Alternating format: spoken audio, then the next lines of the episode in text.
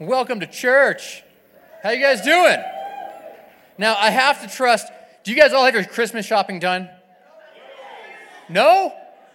Okay, so, so, all right. You got to get your Christmas shopping done. The mall's going to be a madhouse. What do you have like today and tomorrow? Who, who's a Christmas Eve shopper? Come on, let me see it. We got one. Yeah, oh man, holy cow, there's a whole bunch of you guys that are Christmas Eve shoppers. I can't believe it. Can't believe it. All right, well, you know, I, I got to tell you, tonight, though, you can't shop tonight because tonight we have our Christmas social uh, right here, right at, at 6 p.m. tonight. There's going to be a big old party. And, and I got to tell you, it, it's, um, there's actually a live band that's going to be there. Yeah, I, I heard it Screamo Christmas. No, it's going to be a great Christmas live band. It's going to be, I think, jazz or something. It's going to be a, lot of fun. We have a, we have a live band that's going to be there. Um, there's fire pits that are going to be there and patio heaters. And, and we got hot cocoa and, and coffee and cookies and, and all kinds of crazy stuff coming on. And it's just going to be a blast. Bring a friend or two. It's just going to be a great time to hang out here at the church and, and uh, no real agenda. Just hang out and party and just hang out and get to know people and meet people. And, and listen, I want to invite everyone here to be here. I think, I think it's going to be worth it. And, uh, and I'm going to be here, and my wife's going to be here. And, and uh, yeah, and so is that, that's, that's really my only uh, announcement uh, this week is just that. You got to be here tonight. You got to be here tonight. Well, good morning, church. If you don't know, my name is Matt Williams, and my wife Amber and I are the lead pastors here. If you're a visitor with us this morning, I'm so glad that you're here. Uh, in fact, if you've been hanging around for a week or two, or maybe this is your first time, and you want to get connected to the church, we would love to help you get connected. And there's a card in the seat back pocket in front of you. It's called the Connect card. Clever, isn't it? And you would put a little bit of information in there, and and um, and then we have boxes at the back of the auditorium. We're receiving our offering there, and and, and also with our information. He puts a little bit email address in there or something. We'll send you an email and let you know um, kind of what the next steps are to getting connected around here at City Church. And so uh, you got to know, if, if you're new, you might not know this, but if you've been here for a few weeks, you know that the holidays bring out all the dad jokes in me. And so this is the last week, I promise you. The last week, I, I know, I know. They're bad. They're so bad, aren't they? They're so bad, I know. But, but what do you call a snowman with a six pack? Abdominal snowman. yeah, you like that. Here's for all your fantasy football players because it's playoff time, right? It's championship game if you're in fantasy this week. And so, so uh, how did, um, how did Uncle Scrooge win the football game? The ghost of Christmas passed. He passed. Yeah, yeah, yeah. You know, you, you know, yeah. So Rudolph, Rudolph, how do you know? So Rudolph, the, the, the red-nosed reindeer. So Rudolph, um, why didn't Rudolph get a good report card? You don't, you don't, you don't know. Okay, well, Rudolph didn't get a good report card because he went down in history. Yes, yes. You'll go down in history. Yes, he went down in history. And so, what do you get when you cross a Christmas tree with an iPad? A Christmas tree with an iPad. You get a pineapple. A pineapple, yes. I know. It's terrible. I know, boo, right? It's the last week, I promise you. It's the last week. You don't have to worry about it. You're not going to hear these from me any anymore. Well, maybe until another holiday comes along, like New Year's. And so you got you got you got to break. You got to break. So, so there's this monastery deep in the woods that had this vow, they took a vow of silence and took it very seriously. You know, they, they say we're very serious about our vow of silence, and, and they have rules around it. And one time per year, on Christmas Day, one monk can say one sentence, and that's it. One monk, one sentence, that's it. Only on Christmas Day. So a few years ago, monk number one, well, I don't know, we'll just call him uh, Brother Thomas. Brother Thomas, he, he's there at the Christmas meal. It's his turn to have his sentence. And so he's there and he says, I love the delightful mashed potatoes we have every year with the Christmas roast. And he sat down and time passed, 365 days go by, and the next Christmas comes up, and, and then Brother Michael, he says, he stands up and he looks at Brother Thomas and he says, I think the mashed potatoes are lumpy and I truly despise them. and he sat down, and you know, vow of silence, nothing else. So 365 more days go by. And uh, Brother Paul stands up and he pounds his fist on the table and he says, I'm fed up with all this constant bickering.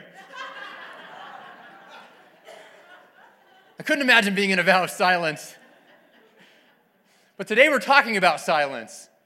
And in fact, I have one more story for you. There was an old lady who, who she was getting up there, but she was having a, a lot of internal gastro problems, and it developed, started having a lot of gas. You know, she's having a lot of gas, and, and so she's kind of concerned about her health, but so she goes to the doctor and, and says, Hey, doc, listen, I'm having all this gas, and I'm not sure what to do about it. And, and you know, the doc says, Well, tell me more. And she's like, Well, the, the great thing is that they're all silent and they don't have any smell. So I'm not bothering anybody around me. I just feel this discomfort inside. And so I, the silent farts that are odorless. And, and so he's, he's there, and the doctor is, is, is, is saying, he says, well, okay. Um, and she says, you know, you wouldn't even know it, but I've actually, I've actually farted 20 times in this room waiting for you to get here. And, you know, and, and uh, he's like, okay. He's like, I think I know what the problem is. So I'm going to write you a prescription. Take these pills and let's come back to me next week. And so she does. She comes back the next week. She said, Doc, I don't know what you gave me. I don't know what you gave me, but my farts are atrocious. They are so nasty smelling. And, and he's like, okay, great. We've cleared up your sinuses.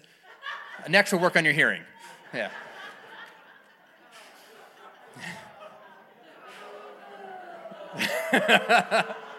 silence can be a thing that if you're not aware, silence can have negative impacts. I know I'm going to get an email or two over that one. I know it was edgy. Please hear me out. I know it was edgy, edgy. But you know, you can actually have too much silence in your life, can't you? As a, as a parent, there's a season when your kids are really little where you're like, I just want a little bit of silence. Like, can I just lock myself in a room? Have you ever pulled the move where you, you, you, you take off in your car and go park around the corner and just turn everything off so you can sit in silence? I mean, me either. I just, I've heard about people that, that do that. But, but you know, like there's a season as a parent where the kids are real little and it's like, boy, you really just kind of just get some silence. And there's sometimes you crave silence. I don't know if you know this, but there's a silent room and they use it for testing equipment. It's an anechoic chamber, a no echo chamber, and it's in near Minneapolis, Minnesota. And they built this chamber so that it could be literally no silence. And they use it to test equipment, and they have a microphone in there, and they use it to test the volume level of equipment. And because there's an absence of sound in there, they have a true zero threshold to be able to measure the like decibel meter ratings of what stuff operates at. Sounds like a necessary tool, but here's how they built it. You see, um, it's used by companies and it's an anechoic chamber. It has 99.99% sound absorbent and holds the Guinness World Record for the world's quietest place. It has three foot thick fiberglass acoustic wedges that absorb the sound into it. They double the walls of insulated steel and one foot thick concrete on all four sides of the room. You can go into the room if you'd like. They'll shut the door behind you but this is what they say if you go into the room, when it's quiet, your ears will adapt to the absence of sound. The quieter the room, the more things you'll hear. And in this room, as you sit in darkness on the floor, you'll hear your heart beating like you've never heard it before. And as you sit there and and breathe, you will start to hear your lungs expanding and contracting to be able to hear sounds you've never heard before. Your stomach, well, you will start to hear the, the gurgles and bubbles of things moving through your stomach like, like you've never heard before. You see, in that chamber, you become the sound. There's no other sound. And your ears start to adjust and, the, and they get dialed in. That's all you can hear pretty soon. They say that if you stay in there long enough, it'll drive you crazy. The world record that the longest has anyone survived in the room is just 45 minutes. Isn't that amazing? 45 minutes is all that someone could last in that room of total darkness and silence. Hmm. This morning, I'm going to talk about the longest silent night in history. You see, when we read our Bibles, there's an Old Testament and then there's a New Testament. And in the Old Testament, it stops, and there's actually a gap between the Old Testament and the New Testament. Between the Old Testament and the New Testament. It's called the pregnant pause. The pregnant pause. A pause is this is it gives the impression that it will be followed by something significant. We hear this all the time. We hear the pregnant pause everywhere that we go. When you're, in fact, when you're listening to music, there's certain songs that intentionally put the pregnant pause into the middle of it. It might just be one beat. You know the song, it's rocking out, and all of a sudden it stops. And then when it hits back in after that one brief moment of silence, it's maybe a new key, it's maybe a dramatic change, there's a shift in the tone of the music. Classical music, it's, you see it all through classical music and rock music and, and every kind of music out there. It's a tool that the artist uses when creating his masterpiece to be able to put a dramatic pause, to shift gears and create an extra impact from, for the new thing from the old thing. It's the pause between the Old Testament and the New. We see it in literature too. You know the book, you've been reading it. You're like, it's got you, it's captivating. And there's a cliffhanger, and then there's a pause because there's a chapter marker and there's a new chapter. And in your mind, you're like, do I, do I set the book down and come back to it later? Or do I keep reading because I'm sucked into the, to the narrative of what's happening on the page? You see it in literature all the time. In fact, I use it in preaching all the time. It's a powerful tool. You may not even notice, but in fact, I just did it right there. you leaned a little, didn't you? You're like, you hear it, you can feel it, you know it happens. The pregnant pause. This is God's pause that He puts between the Old Testament and the New Testament. In fact, you might have this in your Bible. I do. I have a blank page in my Bible. It should say this this page intentionally left blank. You see this, don't you, when you're reading owner's manuals and, and the like? You see the blank page and it says, This page intentionally left blank. God left this page intentionally blank. And we're going to look into this and you're going to see why. But I got to tell you, has God ever seemed silent to you? Have you ever felt the pause of God's silence in your life? It, it looks different for different people. You know, you ask God for something and, and nothing happened. God just silent? Did he forget about me? You pray for healing, and then the person you prayed for dies. Oh, man, he really didn't hear me. It seems like God is silent in that moment. Have you ever felt like God took forever to answer your prayers? Maybe you felt like God answers other people's prayers, but is silent towards yours. Everyone else's house is sold, but mine is still sitting here, and I can't seem to sell it. Your sister had her third baby, and you can't seem to get pregnant for your first. Everyone else knows where they're going to college. They have a career picked out, and maybe you're in high school and you're saying, I can't even get an acceptance letter from any of them. See, has God's silence ever caused you to wonder if there even is a God?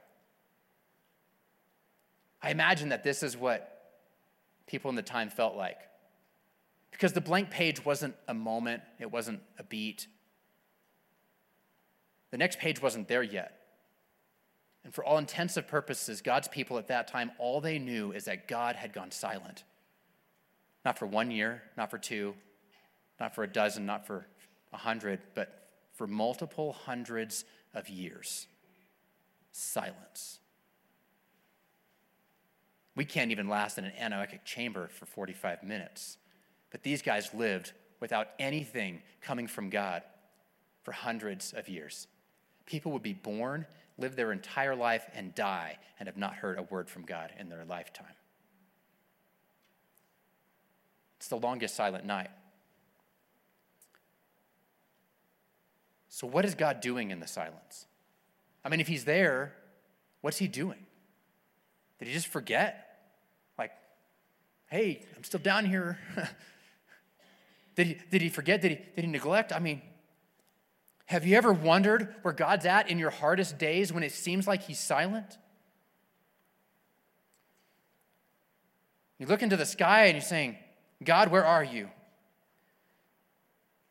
You see, sometimes it's hard to experience God when all we hear is his silence. But I want to tell you this that when God is silent, he's never still. When God is silent, he's never still. He's still there. So, what do we do in the silence? What's God doing? What do we do?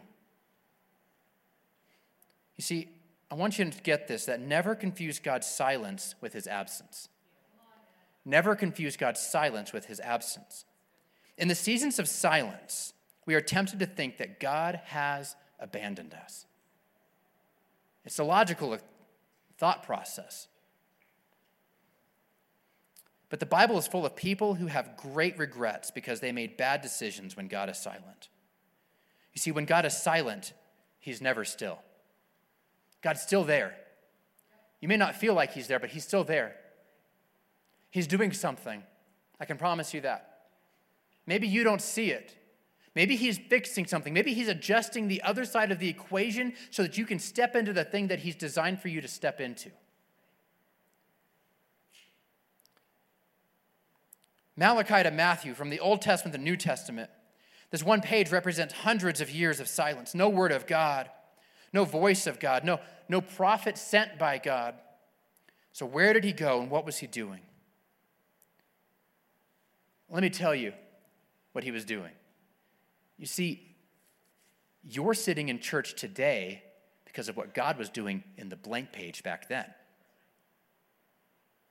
God was up to something. You see, let's just set the Bible aside for a minute because something miraculous and monumentous was happening in the world at this time. There's these historical events. And the first one is this. The first historical event that was happening was that there was a common language. It was the age of the Roman Empire. They were dominating, they were taking over, they were conquering all of the land, and, and, and there was a dominant language, a common language that was being formed. So now all the people that were in the region, there was, there was a, a, a, thing that was happening rather than tongues and, and divided up language barriers all across the globe. It was all coming, well, the known globe at the time, it was, it was all coming under one language from the Roman Empire. Alexander the Great. He was a military strategist and leader. He was the one leading the Roman Empire and, and military conquests and victories. He was known to have said this I am so depressed because there are no more worlds to conquer. Hmm. He had conquered the entire known world. And he says this well, all the known world should speak a common language, and it'd be Greek, but, but it would be a koine Greek, which is a bit more of a, a street language, koine Greek, a specific dialect of Greek. Is what they promoted all across their conquered area. It became the official language, and, and everybody was being educated in it. Everybody was speaking it. Sure, there may have been some di- sub dialects within the culture, but the main language being spoken through commerce and business and government and every aspect of it was the Koine Greek. It's what they taught in school to their kids, that everybody would speak the same language. You see, I believe that there's a God who leverages the leaders of the world to accomplish his God's will. You can look at our existing leadership in our country, and, and you might love it or hate it. I know there's very wide opinions on our current, current administration. But what I do believe is this is that God will work his will through these leaders, whatever that will might be. And whether you in four years and six, well, two years or six years, or whenever the new people come in in different areas, I believe that God can work through anyone that comes into office because God is bigger than they are. He's more powerful than they are. Listen, our government structure is great. I'm not saying don't support it and don't vote and don't do those things, be a part of it, but I can tell you that your prayers to God can help guide the government structure that, that we find ourselves under. There's a God who leverages the leaders of the world to accomplish God's will. Sometimes it doesn't look like what we want it to look like.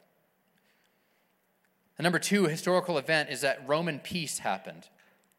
Because they'd conquered the known world, Roman peace had, had come into place where the, the warring and the fighting had, had, had ceased. It had subdued. It was a peaceful season. It was the long peace during that season. They called it Pax Romana, which is military peace. You see, people could travel now from place to place without fear of, of soldiers and, and warriors and people killing them and, and robbing them. The travel could happen now all of a sudden between the different areas within the Roman Empire. And the third thing is this is, is it has an improved transportation. All three of these things were happening during the, during the, the, the hundred years of silence, the multiple hundreds of silence in the Bible. So here's what we have. Picture this. We have a common language. We have a Roman peace that, that now there's no more fighting. And now there's roads to be traveled freely for people to transport and move all throughout the region. God was preparing something to happen behind the scenes. And for those who didn't see it with their natural eyes, later on they would recognize, like just like you and I can recognize now, that God was doing something then to set up the next chapter of the book. Listen, I want to tell you that no matter where you're at today, I believe that God is doing something in your life to set up the next chapter of your book. He's working behind the scenes, even if you think he's silent. I want to tell you, he's not still. He's still there. He's still working. He's still guiding. He's still leading. You see, when God is silent, he is never still. When he's silent, he is never still. So, hundreds of years of silence have led up to this point. And so we pick up in the scripture in Luke chapter 2, verses 8 through 14. And in the same region, there were shepherds out on the field, keeping watch over their flock by night. And an angel of the Lord appeared to them and the glory of the Lord shone around them, and they were filled with great fear. And the angel said to them, Fear not, for behold, I bring you good news of great joy that will be for all people. For unto you is born this day in the city of David a Savior, who is Christ the Lord. And this will be a sign for you. You will find a baby wrapped in swaddling clothes and lying in a manger. And suddenly there was with the angel a multitude of the heavenly host praising God and saying, Glory to God in the highest, and on earth peace among those with whom he is pleased. He is pleased. The world stage was set so that the gospel of Jesus could be catapulted to all of humanity. It's like the stage had been set. You know, when, when you're in the theater and there's the intermission and you're gone for two minutes or five minutes, and, and you come back, and the stage is radically redesigned when the curtains open up. Some of them happen in a moment, don't they? In the plays, but some, there's an intermission that happens. And in that time, when you're out getting your cookies and coffee and talking about what you've seen to the first half of the play, the crew is working behind the scenes and you don't see them, but they're there working. And they're changing out the entire thing so that the whole set and the whole experience and the whole environment will be different. God was changing the set in this season. And in the seasons when God is silent in your life, I believe that He is still working behind the scenes to adjust something, to adjust the set and the environment so that you can enter into the next chapter of your life as well. When God, has gone, when God has gone silent, He is rearranging the stage. And when the curtain rises, your life will be positioned to accomplish God's will. You see, we serve a God that is faithful. He has not left you. He has not left you. So, what do we do in the season of silence? If the band would come, I'm going to close in a minute. You know, as you came in, you should have received a candle on the way in, and, and we're going to do a candlelight song here at the end. And so I, I kind of want to explain kind of how this is going to go is um, the ushers are going to come down the aisles and start lighting the aisle candles. And then if you're in the aisle, you have a great responsibility because you got to light the person next to you candle. And you, I think we're adults mostly in the room. I think we can handle the passing of the fire from person to person. So pretty soon we'll all be lit in just a moment. So when the band starts coming out and playing, the ushers will come and they'll, they'll start lighting the end aisles in, in just a minute. So when you hear God's silence and you feel his absence, can you trust can you trust his presence? When you feel God's when you hear God's silence and you feel his absence, can you trust his presence? You see, what, what Jesus did on the cross at the end of his life was so historic.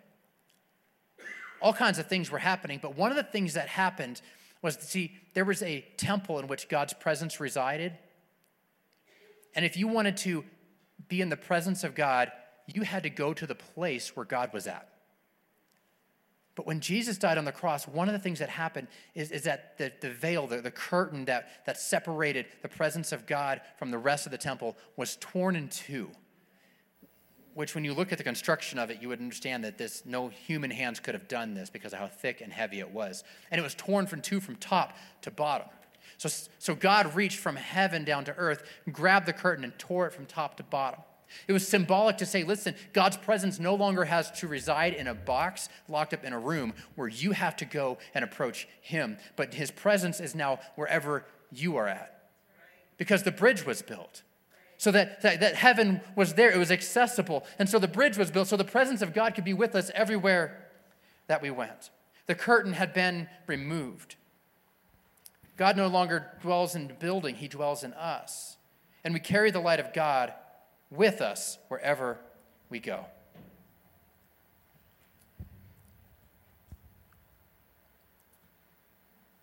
The pregnant pause was delivered that night in a manger.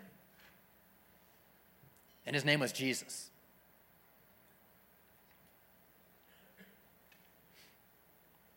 See, there was a shift in the atmosphere on that fateful evening. Just like a mother can't put her baby back in the womb, we would never go back to the way that things were. It was a new day, it was a new time, it was a new era, it was a new atmosphere. The presence of God was no longer going to be locked inside of a room that was only accessible to those who were allowed to go in. That the presence of God would be unleashed to the whole world, to all of us.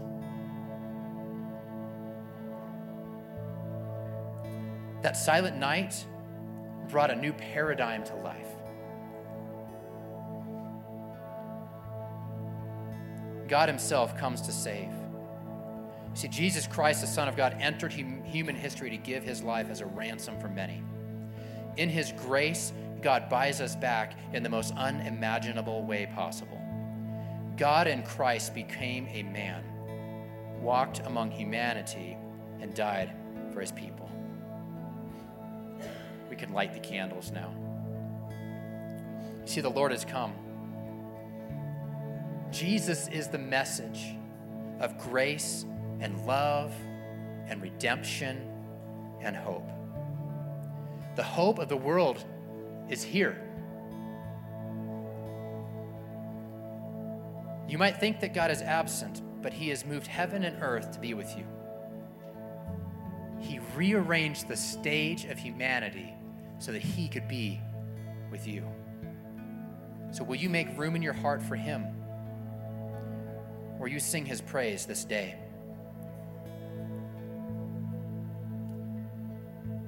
It was a silent night.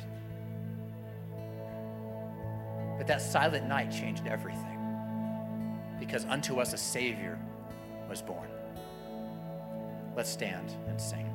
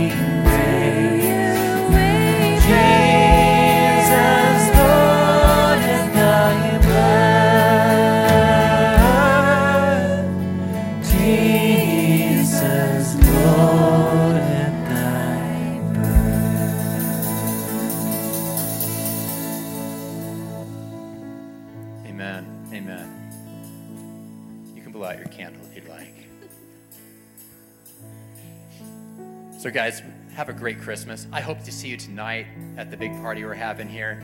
It's our fun Christmas social we're doing. It's going to be really a good time. On your way out, if there's a basket by the doors, you can drop these out um, in the basket on the way out. I appreciate that.